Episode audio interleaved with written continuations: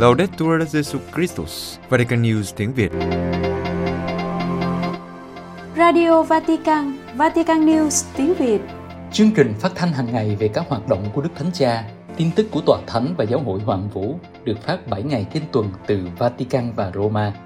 Mời quý vị nghe chương trình phát thanh hôm nay, thứ Sáu ngày mùng 5 tháng 8 gồm có Trước hết là bản tin Kế đến là sinh hoạt giáo hội và cuối cùng là phúc cầu nguyện. Bây giờ, kính mời quý vị cùng Gia An và Vũ Tiên theo dõi tin tức. Tổ chức trợ giúp các giáo hội đau khổ đã hỗ trợ Ukraine 5 triệu đô la. Roma Từ khi chiến tranh xảy ra đến nay, tổ chức trợ giúp các giáo hội đau khổ đã hỗ trợ người dân Ukraine 5 triệu đô la cho các dự án liên đới. Số tiền này được phân bổ cho viện trợ khẩn cấp và các sáng kiến của giáo hội nhằm đáp ứng nhu cầu của người tị nạn và những người phải di dời. Chỉ từ tháng 5 đến tháng 7 năm 2022, quỹ đã bổ sung 2,5 triệu đô la để phân bổ cho 34 dự án viện trợ.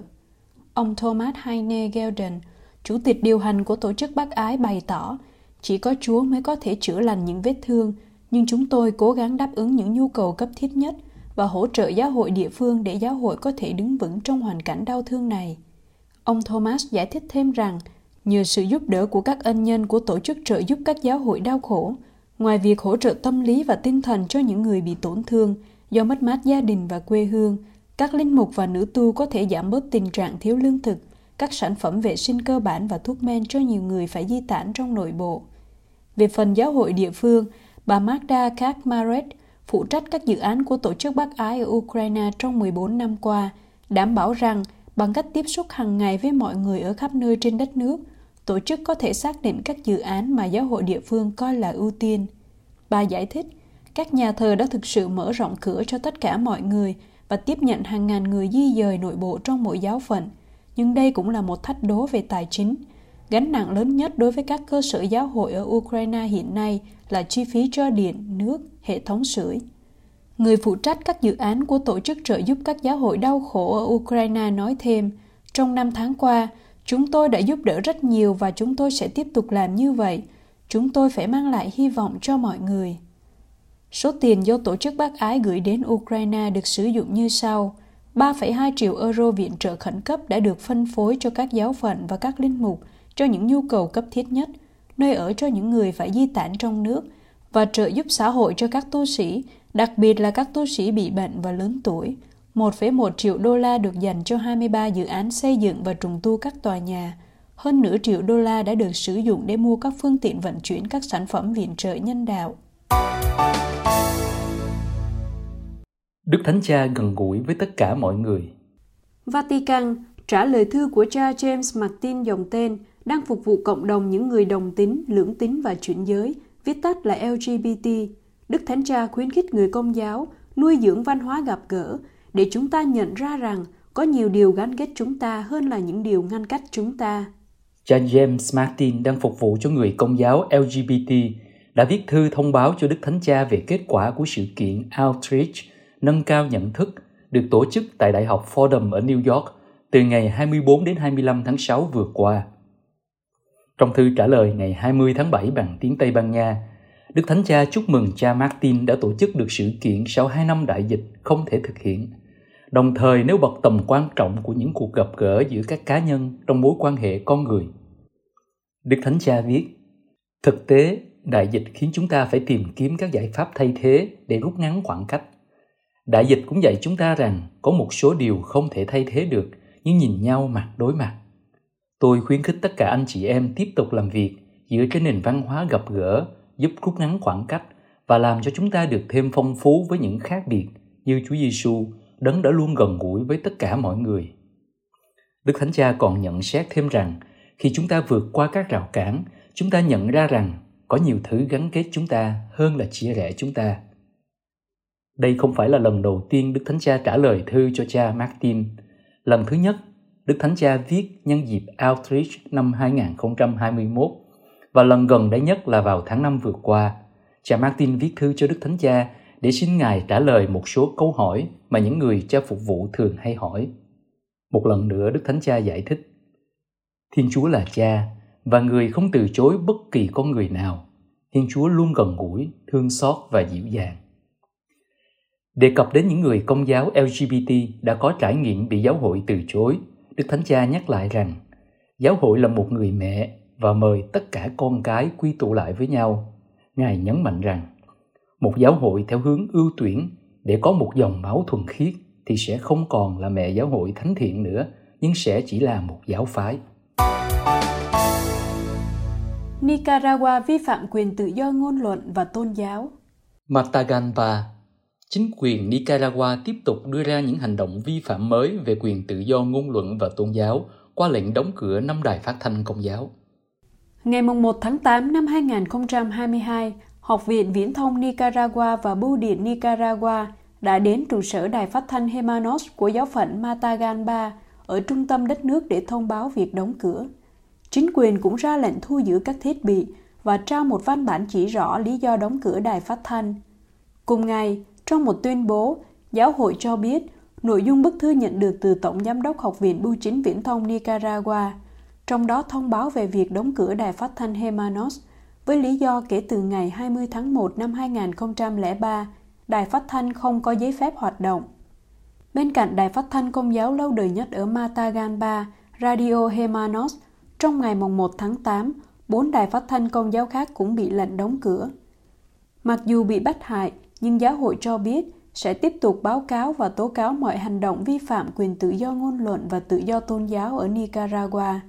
Đức cha Ronaldo Alvarez của giáo phận Matagalpa mời gọi dân Chúa tiếp tục cầu nguyện, đặc biệt vào thứ năm, lễ thánh Joan Maria Vianney, bổn mạng các linh mục, bảo vệ và thánh hóa các linh mục. Và ngày thứ sáu, ngày mùng 5 tháng 8, một ngày ăn chay và cầu nguyện, vì cầu nguyện sẽ cứu Nicaragua. Trong một thời gian, chế độ của Tổng thống Daniel Ortega đã áp dụng các biện pháp đàn áp đối với giáo hội Nicaragua, được coi là không phù hợp với chính quyền. Một trong những hành động đó là đóng cửa kênh truyền hình của Hội đồng Giám mục, trục xuất Đức Tổng Giám mục Vadema Sanilab Sometak, sứ thần tòa thánh tại nước từ năm 2018, bắt giam Đức ông Leonardo Ubina, linh mục coi sóc giáo sứ Đức Mẹ Hằng cứu giúp ở Boaco, với cáo buộc lạm dụng tình dục, bỏ tù cho Manuel Salvador Garcia, linh mục quản sứ Nandaime, với tội danh gây nguy hiểm cho mọi người và bị cáo buộc tấn công một phụ nữ, bãi bỏ tư cách pháp nhân của 101 tổ chức phi chính phủ. Trong số đó, có việc trục xuất các nữ tu thừa sai bác ái của mẹ Teresa Calcutta. Hội nghị Lambeth nhóm họp sau 14 năm với chủ đề Cùng nhau lắng nghe, bước đi và làm chứng. London, trong lá thư gửi các tham dự viên hội nghị Lambert, Đức cha Justin Welby, Tổng giám mục của Canterbury đã viết Tạ ơn Chúa đã cho chúng ta có cơ hội họp nhau trong bầu khí cầu nguyện nghiên cứu và đối thoại. Với lá thư này, vị thủ lãnh của Hội đồng Anh giáo tái khẳng định đặc tính và mục đích của Hội nghị Lambert được nhóm họp sau 14 năm và sẽ kết thúc vào ngày 8 tháng 8 tới đây. Hội nghị Lambert là cuộc họp truyền thống của nhóm Anh giáo, đã bắt đầu từ năm 1930 và được tái khởi động vào năm 1948 ngay sau khi vừa kết thúc chiến tranh thế giới thứ hai và có định kỳ 10 năm một lần. Hội nghị năm nay bị trễ so với định kỳ là vì lý do đại dịch. Chủ đề của hội nghị năm nay là giáo hội của Chúa phục vụ cho lời Chúa, cùng nhau bước đi, lắng nghe và làm chứng. Với chủ đề này, hội nghị hướng đến việc chia sẻ những nhu cầu và hy vọng của hội đồng Anh giáo cũng như tìm kiếm những giải pháp cho những vấn đề đương đại mà Anh giáo đang phải đối mặt. Câu chủ đề của hội nghị có nguồn gốc từ thư thứ nhất của Thánh Phêrô làm điểm quy chiếu cho việc suy niệm rằng giáo hội không hiện diện vì chính mình nhưng hướng đến sứ mạng, tìm cách thực thi lệnh quyền của Chúa trong việc làm chứng về tình yêu Chúa giữa lòng thế giới. Như thế, sứ mạng của giáo hội là xây những chiếc cầu đối thoại, cổ võ việc chiến đấu chống lại mọi hình thức kỳ thị là những điều hoàn toàn ngược lại với tinh thần Kitô giáo. Hội nghị đã có một thời gian chuẩn bị bằng việc lắng nghe vô số những câu hỏi đến từ các cộng đoàn khác nhau. Các giám mục Anh giáo được mời gọi đối diện với những vấn đề khác nhau theo hướng cổ võ một hành trình bước đi cùng nhau giữa nhiều khác biệt. Trong tiến trình hội nghị của những ngày này, việc lắng nghe được đề cao với mục đích có thể nhận ra tiếng của Thiên Chúa và hướng đến sự hiệp thông giữa các giáo hội Anh giáo. Việc sống chứng nhân và cuốn hút được nhiều người trẻ tham dự cũng được bàn thảo cách cụ thể.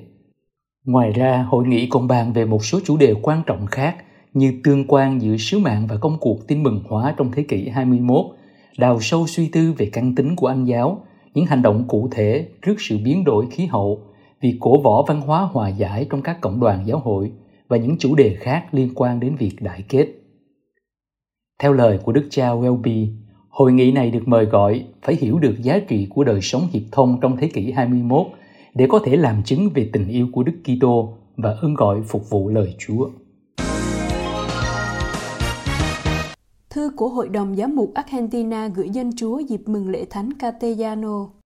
Buenos Aires, ngày 7 tháng 8 hàng năm là ngày lễ Thánh Castellano vì Thánh quan thầy của lương thực và công ăn việc làm. Đây là một trong những ngày lễ truyền thống của người dân Argentina. Trong dịp này, Ủy ban điều hành của Hội đồng Giám mục Argentina đã gửi một lá thư quan trọng cho các tín hữu trên toàn đất nước. Lá thư phân tích tình trạng khủng hoảng mà Argentina đang phải trải qua, đồng thời đề nghị những giải pháp khả thể. Ở khởi đầu của bức thư, các giám mục Argentina đã viết Đòi hỏi công ăn việc làm là đòi hỏi chính đáng của tất cả người lao động, để nhờ đó họ có thể sống đúng phẩm giá con người, nhờ vào công sức lao động của chính mình. Nhờ có công ăn việc làm mà người ta mới có thể đóng góp khả năng của mình trong việc xây dựng và phát triển quê hương đất nước. Đất nước Argentina vẫn đang phải trải qua những ngày tháng khủng hoảng về kinh tế, lạm phát gia tăng và chính trị bất ổn. Thực trạng này được phản ánh rõ trong thư của các giám mục Argentina. Là những người hành hương trong dịp lễ Thánh Catellano, chúng ta cầu xin lương thực hàng ngày, như chính Chúa Giêsu đã dạy chúng ta. Càng ngày cuộc sống càng trở nên vượt khỏi tầm tay bởi lạm phát, bóp nghẹt cuộc sống của chúng ta và tạo ra cảnh nghèo khốn túng quẫn. Hãy nghĩ đến con số càng ngày càng nhiều những anh chị em của chúng ta phải đến các trung tâm lương thực để tìm của ăn. Nghĩ đến những người già yếu mà không thể mua thuốc men. Nghĩ đến các gia đình có thu nhập càng ngày càng thấp. Các giám mục Argentina đã không ngại phê phán rằng xã hội Argentina hiện nay là một xã hội bị sâu xé thành nhiều mảnh nhỏ, vô cùng khó khăn để có thể có những kế hoạch cùng nhau. Một xã hội càng ngày càng có nhiều người nghèo khổ cơ cực. Trong hoàn cảnh đó, các giám mục chỉ ra rằng mọi người đang cần một thứ lương thực về tình huynh đệ, bởi lẽ lương thực không phải chỉ là để ăn một mình, nhưng là để chia sẻ trong các bữa ăn gia đình và trong cộng đoàn. Lá thư viết, chúng ta cần vô cùng loại lương thực này trong một xã hội bị sâu xé, chia rẽ và xung đột, một xã hội không còn khả năng hiểu rằng chẳng có ai trong chúng ta có thể được cứu một mình. Trong hoàn cảnh chính trị mà chẳng có đảng phái nào muốn từ bỏ quyền lợi của mình, lá thư của Hội đồng Giám mục chỉ ra rằng đất nước Argentina đang cần đến những người có khả năng lãnh đạo trong nhiều lĩnh vực khác nhau như chính trị, xã hội, thương mại và tôn giáo. Lá thư này cũng nhắc đến sứ điệp mà Đức Giáo hoàng Francisco đã gửi cho một hội nghị có tên Châu Mỹ Latin, Giáo hội, Đức Giáo hoàng Francisco vào bối cảnh đại dịch. Hoàn cảnh khủng hoảng sâu xa như vậy đòi hỏi tầm vóc của những người làm chính trị và lãnh đạo, khả năng nhìn xa và định hướng cho những khác biệt hợp pháp để có thể tìm kiếm những giải pháp thích hợp cho các dân tộc của chúng ta. Trong ngày lễ thánh Catellano tại Argentina, hàng ngàn khách hành hương xếp hàng để cầu nguyện tại đền thánh Catellano ở Linus, vùng ngoại ô của thủ đô Buenos Aires. Tại đây có một bức tượng thánh Catellano được các nữ tu dòng nữ tử đấng cứu độ đặt từ năm 1875 sau những năm khủng hoảng 1930, giáo hội tại đây đẩy mạnh việc sùng kính thánh Catejano, vị thánh của lương thực và công ăn việc làm. Rất nhiều người đã nhận được ơn lành khi hành hương đến đây nhờ lời chuyển cầu của vị thánh này.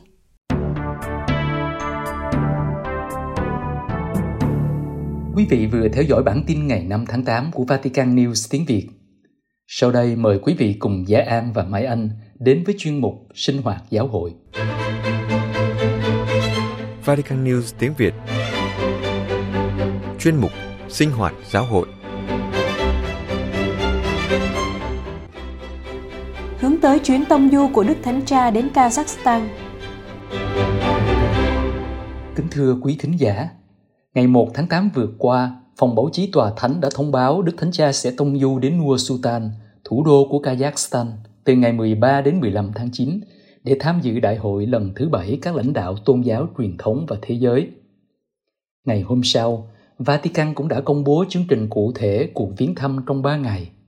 Theo đó, vào ngày đầu tiên, Đức Thánh Cha sẽ thăm hữu nghị Tổng thống Cộng hòa Kasim Jomart Tokayev và gặp gỡ chính quyền, xã hội dân sự và ngoại giao đoàn tại phòng hòa nhạc Kazakh. Vào ngày thứ Tư 14 tháng 9, Đức Thánh Cha bắt đầu ngày mới bằng giây phút thính lặng cầu nguyện tại tòa nhà Hòa Bình và Hòa Giải với các lãnh đạo tôn giáo truyền thống và thế giới đến tham dự đại hội lần thứ bảy. Sau đó, Ngài sẽ tham dự phần khai mạc phiên họp toàn thể của sự kiện bằng một bài phát biểu. Tiếp đến vào lúc 12 giờ, Đức Thánh Cha sẽ gặp gỡ riêng với một số lãnh đạo các tôn giáo. Sự kiện cuối cùng trong ngày của Đức Thánh Cha là chủ sự thánh lễ tại quảng trường Expo vào lúc 16 giờ 45. Thứ năm, ngày cuối cùng của chuyến tông du, Đức Thánh Cha sẽ có cuộc gặp gỡ riêng với các tu sĩ dòng tên tại tòa sứ thần. Sau đó, Ngài sẽ đến nhà thờ chính tòa Mẹ Thiên Chúa Hằng Cứu Giúp để gặp gỡ các giám mục, linh mục, phó tế, tu sĩ chủng sinh và nhân viên mục vụ. Sự kiện cuối cùng của chuyến tông du một lần nữa sẽ diễn ra tại tòa nhà Hòa Bình và Hòa Giải với việc đọc tuyên bố cuối cùng để bế mạc đại hội các lãnh đạo tôn giáo. Vào lúc 16 giờ 15, Đức Thánh Cha sẽ ra sân bay quốc tế Nur Sultan để tham dự nghi thức chào tạm biệt và trở về Roma. Đại hội các lãnh đạo tôn giáo, truyền thống và thế giới.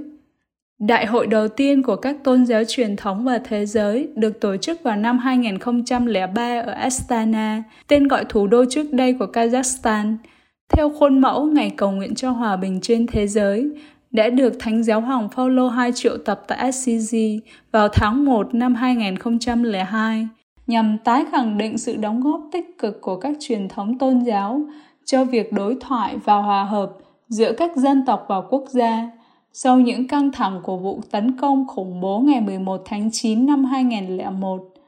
Tại đại hội đầu tiên này, có 17 phái đoàn tôn giáo tham dự, tái khởi động khẩu hiệu đối thoại và tự do tôn giáo tại đại lục Á, Âu. Trong lần tổ chức gần đây nhất, lần thứ sáu có hơn 80 phái đoàn được mời tham dự đại hội các nhà lãnh đạo tôn giáo thế giới, sự kiện diễn ra trong hai ngày 10 và 11 tháng 10 năm 2018 tại Astana. Chủ đề đại hội lần thứ 6 là lãnh đạo tôn giáo vì một thế giới an toàn. Tổng thống Kazakhstan Nasutan Nazarbayev có mặt cùng với các đại diện Hồi giáo, Kitô giáo, Phật giáo, Do Thái giáo, Ấn Độ giáo, Đạo giáo và các tổ chức dân sự. Một trong những vấn đề được đề cập tại đại hội là kêu gọi sự đóng góp của các nhà lãnh đạo tôn giáo vào chính trị để đối phó với chủ nghĩa cực đoan và khủng bố. Đại hội lần thứ bảy các lãnh đạo tôn giáo truyền thống và thế giới vào tháng 9 tới sẽ có chủ đề vai trò của các nhà lãnh đạo tín ngưỡng thế giới và truyền thống đối với sự phát triển tinh thần xã hội của nhân loại sau đại dịch. Kỷ niệm 30 năm thiết lập quan hệ ngoại giao giữa Tòa Thánh và Kazakhstan. Ngoài tham dự đại hội, chuyến viếng thăm của Đức Thánh Cha đến Kazakhstan cũng nằm trong khuôn khổ kỷ niệm 30 năm thiết lập quan hệ ngoại giao giữa Tòa Thánh và Kazakhstan. Ngày 31 tháng 5 năm 2022 vừa qua, trong một thông cáo chung công bố tại Vatican giữa Ngoại trưởng Tòa Thánh Đức Tổng giám mục Paul Gallagher và Ngoại trưởng Kazakhstan ông Mukhtar Tileoberdi nhân dịp kỷ niệm 30 năm thiết lập quan hệ giữa Tòa Thánh và Kazakhstan có đoạn viết trong ba thập niên vừa qua, Tòa Thánh và Kazakhstan đã phát triển các mối dây thân hữu và cộng tác đa phương dựa trên những quan hệ chặt chẽ và tôn trọng lẫn nhau, chia sẻ những ưu tiên. Kazakhstan chia sẻ quan điểm phổ quát của giáo hội công giáo dựa trên các lý tưởng tốt lành, công bằng, liên đới và cảm thông. Giáo hội công giáo chào mừng vai trò của Kazakhstan trong việc thăng tiến đối thoại liên văn hóa và liên tôn giáo. Thông cáo cũng nhắc lại rằng năm 1998, Kazakhstan là nước đầu tiên ở Trung Á ký hiệp định quan hệ hỗ tương với Tòa Thánh. Thông cáo còn nói đến sự cộng tác của Tòa Thánh trong các lĩnh vực y tế và văn hóa. Tòa Thánh và chính phủ Kazakhstan chờ mong ký một hiệp định về việc cấp thị thực và giấy phép cư trú cho các thành phần của giáo hội công giáo. Giáo hội Kazakhstan Kazakhstan rộng hơn một triệu cây số vuông, với dân số trên 17 triệu người, ở đây có khoảng 130 quốc tịch và các nhóm dân tộc sinh sống. Nhóm chính là người Kazakhstan khoảng 70% và 30% còn lại thuộc 130 quốc tịch khác nhau. Về tôn giáo, có 72% là tín hữu Hồi giáo Sunnit, 23% Kitô hữu, trong đó chính thống Nga chiếm đa số. Kazakhstan là một quốc gia đã phải chịu nhiều đau khổ. Người dân thuộc các quốc tịch khác nhau nhưng đều phải chịu nhiều đau khổ. Và như vậy, tình liên đới và hòa bình đã lớn mạnh trên mặt đất này. Sau cách mạng Nga, có các trại tập trung, phân nửa là người Kazakhstan đã bị tiêu diệt. Tất cả nỗi đau này làm cho mọi người ngày nay đều khao khát hòa bình. Giáo hội công giáo tại nước này chỉ có khoảng 250.000 tín hữu thuộc năm giáo phận. Phần lớn các tín hữu công giáo tại đây là con cháu của những người bị trục xuất tới đây thời Cộng sản Xô Viết. Lịch sử Kitô giáo và lịch sử giáo hội công giáo ở Kazakhstan rất lâu đời. Lịch sử này không phải là từ thời điểm bị trục xuất, nhưng đã bắt đầu trước đó rất lâu.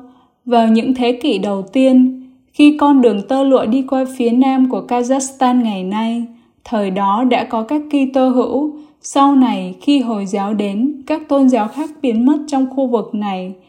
Nhưng Kitô hữu xuất hiện chủ yếu trong giai đoạn trục xuất.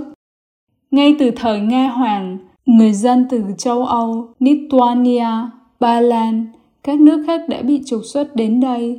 Và tại đây các Kitô hữu tập trung cầu nguyện. Trước cách mạng tháng 10, khi có cơ hội, các Kitô hữu đã xây dựng nhà thờ. Có rất nhiều nhà thờ ở ngay từ trước cuộc cách mạng này. 30 năm trước, có một triệu người Đức và các quốc tịch khác ở Kazakhstan. Khi độc lập đến, vài triệu người đã rời khỏi Kazakhstan. Trong số đó có vài trăm nghìn người công giáo đã ra đi. Ở Kazakhstan hiện nay, những người công giáo không chỉ là những người thuộc các quốc gia truyền thống coi mình là người công giáo như người Ba Lan, người Ban Tích, người Đức. Có thể nói, giờ đây giáo hội công giáo đã trở nên quốc tế và công giáo hơn. Các thành viên của giáo hội thuộc khoảng 10 quốc tịch. Giáo hội Công giáo Kazakhstan là thành viên của Hội đồng Giám mục Trung Á ngày 8 tháng 9 2021 với một sắc lệnh Bộ Loan báo tin mừng cho các dân tộc đã thành lập Hội đồng Giám mục Công giáo Trung Á với mục đích quy định người công giáo ở một số khu vực để chu toàn công tác mục vụ. Cụ thể, giúp các vị chủ trang cùng nhau đáp ứng những thách đố chung và đảm bảo sự hỗ trợ lẫn nhau để giải quyết các vấn đề ở mỗi quốc gia. Hội đồng Giám mục Trung Á đã có cuộc họp đầu tiên vào tháng 4 năm 2022. Giáo hội Kazakhstan chuẩn bị cho chuyến tông du của Đức Thánh Cha Mặc dù tình hình bất ổn, công việc chuẩn bị cho chuyến tông du của Đức Thánh Cha của giáo hội Kazakhstan đang được tiến hành. Đức cha Adelo de Loro, giám mục của Karaganda, miền nam Kazakhstan cho biết, vào giữa tháng 6, Ngài đã đến thủ đô để tham gia cuộc họp của các ủy ban tổ chức chuyến tông du. Các giám mục tiểu Á, trong đó có Azerbaijan và Afghanistan, cũng tham dự cuộc gặp gỡ. Sau cuộc họp, một phái đoàn đã đi gặp Chủ tịch Thượng viện để bàn luận thống nhất chương trình. Đức Thánh Cha giải thích thêm, chắc chắn đại hội lần thứ bảy các lãnh đạo tôn giáo là một sự kiện diễn ra bình thường trong những năm qua. Đối với chúng tôi, đây không phải là một sự kiện mới, nhưng điều mới mẻ theo tôi là sự tham dự của Đức Thánh Cha và việc Ngài đến đây vào thời điểm lịch sử với những gì đang xảy ra ở Ukraine sẽ có một ý nghĩa rất quan trọng Giám mục của Karaganda tin rằng sự hiện diện của Đức Thánh Cha tại đại hội để nói rằng hòa bình là một ân ban của Thiên Chúa và các tôn giáo không phải là một trở ngại cho đời sống dân sự và xã hội, nhưng ngược lại là một đóng góp để sống hòa bình và hòa hợp. Đức cha Adelio Del Loro giải thích thêm rằng, ở Kazakhstan, người công giáo là thành phần thiểu số, nhưng trong xã hội này, các tín hữu như là men không chỉ khơi lên niềm hy vọng, nhưng trên hết là hòa bình, đón tiếp và tình huynh đệ. Ở đất nước này có hơn 100 quốc tịch, mọi người có thể nhìn nhận nhau là anh chị em, đó là điều rất quan trọng. Ngài hy vọng đất nước này sẽ luôn sống đúng với ơn gọi mà Thánh giáo Hoàng Gioan Phaolô II đã giao phó khi thực hiện cuộc viếng thăm vào năm 2001. Đó là trở thành một vùng đất đón tiếp, là cầu nối giữa châu Âu và châu Á. Đức cha tuyên bố rằng, chúng tôi hết lòng chờ đợi Đức Thánh cha Francisco và hy vọng Ngài có thể mang cho chúng tôi và thế giới một đóng góp hòa bình và liên đới. Còn về phần Đức Tổng giám mục Parla Thomas Peta của Tổng giáo phận Maria Santissima ở thủ đô Nur Sultan, Trong một cuộc phỏng vấn được công bố vào ngày 3 tháng 8 vừa qua, Ngài giải thích rằng chuyến viếng thăm rất quan trọng đối với giáo hội công giáo, một đoàn chiến nhỏ ở Kazakhstan và cả đối với nhà nước này. Các việc chuẩn bị đang được tiến hành. Tất cả Kazakhstan đang chờ đợi Đức Thánh Cha với hy vọng lớn và mong đợi một phúc lành lớn cho cả giáo hội và xã hội. Đức Tổng giám mục nói, Đức Thánh Cha là sứ giả của hòa bình và hiệp nhất. Tất cả những ai đang chờ đợi Ngài và những người sẽ chào đón Ngài đều muốn trở thành sứ giả của hòa bình và hiệp nhất. Ngài còn nói thêm, Tôi nghĩ rằng đây là kế hoạch của Thiên Chúa dành cho Kazakhstan, vùng đất đau khổ trong quá khứ như tôi đã nói, đại dương của máu và nước mắt, là ngày nay nó đã trở thành một nơi đặc biệt cầu nguyện cho hòa bình. Hòa bình không thể có được chỉ từ các chính trị gia, cho dù họ có cố gắng đến đâu. Như Chúa Giêsu đã dạy chúng ta, hòa bình trước hết được sinh ra trong tâm hồn con người và chiến tranh cũng bắt đầu từ đó. Và do đó, nó cũng là một cuộc chiến thiêng liêng và càng cầu nguyện nhiều thì càng có nhiều hy vọng và hòa bình.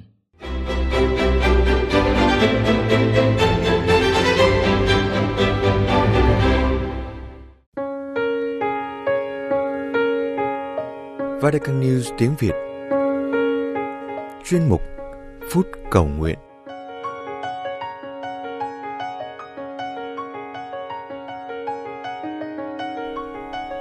Dừng lại đi, nghỉ ngơi đi.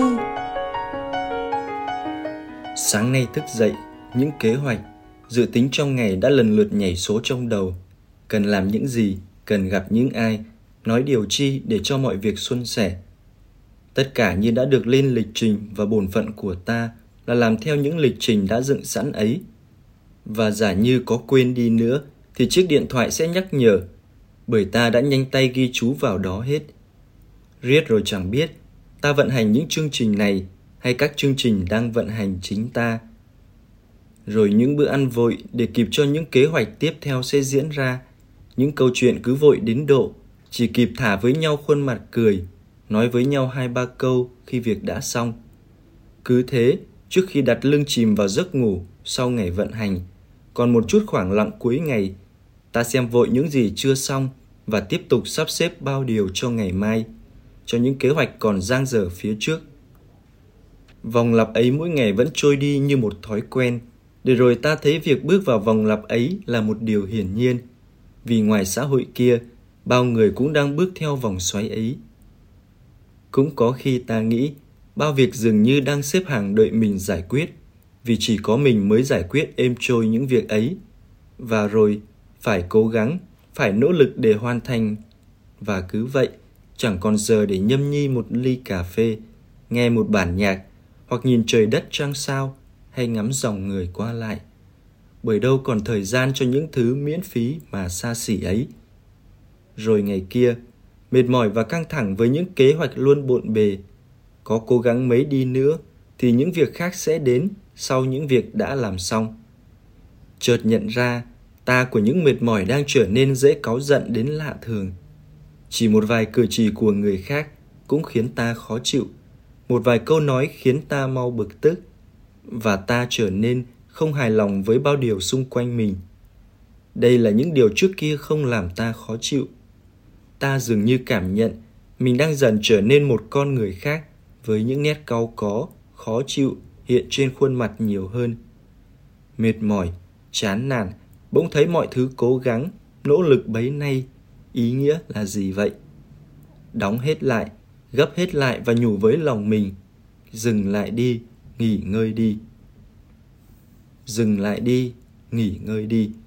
Thiên nhiên vạn vật đất trời xưa nay vẫn thế cây cối có mùa đơm hoa rực rỡ, cũng có mùa giữ lại cho mình vài ba nhánh lá, nhánh cành. Đến cây cỏ còn vùi mình khi đông giá và đợi xuân để bung sức vươn cành. Thiên nhiên cũng có những khoảng trời gian bung mình rực rỡ với đủ sắc màu. Và cũng có khi chỉ còn lại màu nâu xám của thân, của cành. Hà, cớ gì ta cứ phải cuồn cuột từ sớm tối chiều, không tạo cho mình những khoảng nghỉ ngơi? Dừng lại đi dừng lại để thấy hơn những gì đang cố gắng, đang nỗ lực dựng xây. Những điều ấy là ước mơ, là ý nghĩa, là niềm vui cuộc đời ta. Hay chúng là những lấp lánh xã hội đang hút lấy ta như một gã khờ.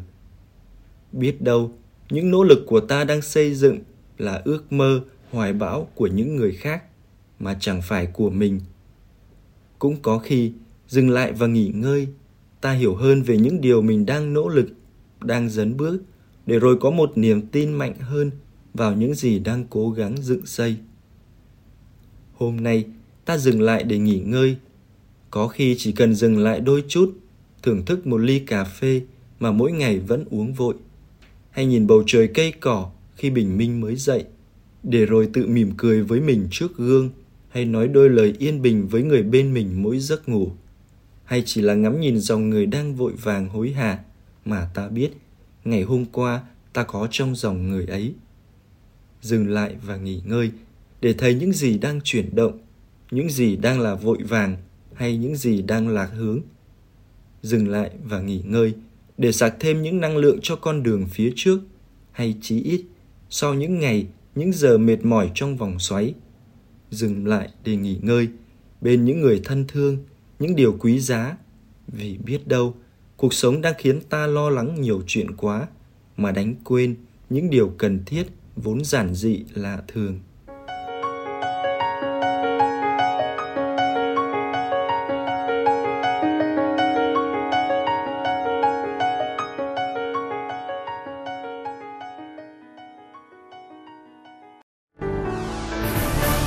Cảm ơn quý vị và các bạn đã chú ý lắng nghe. Hẹn gặp lại quý vị và các bạn trong buổi phát của Vatican News vào ngày mai. Laudetur Jesu Christus, ngợi khen Chúa Giêsu Kitô.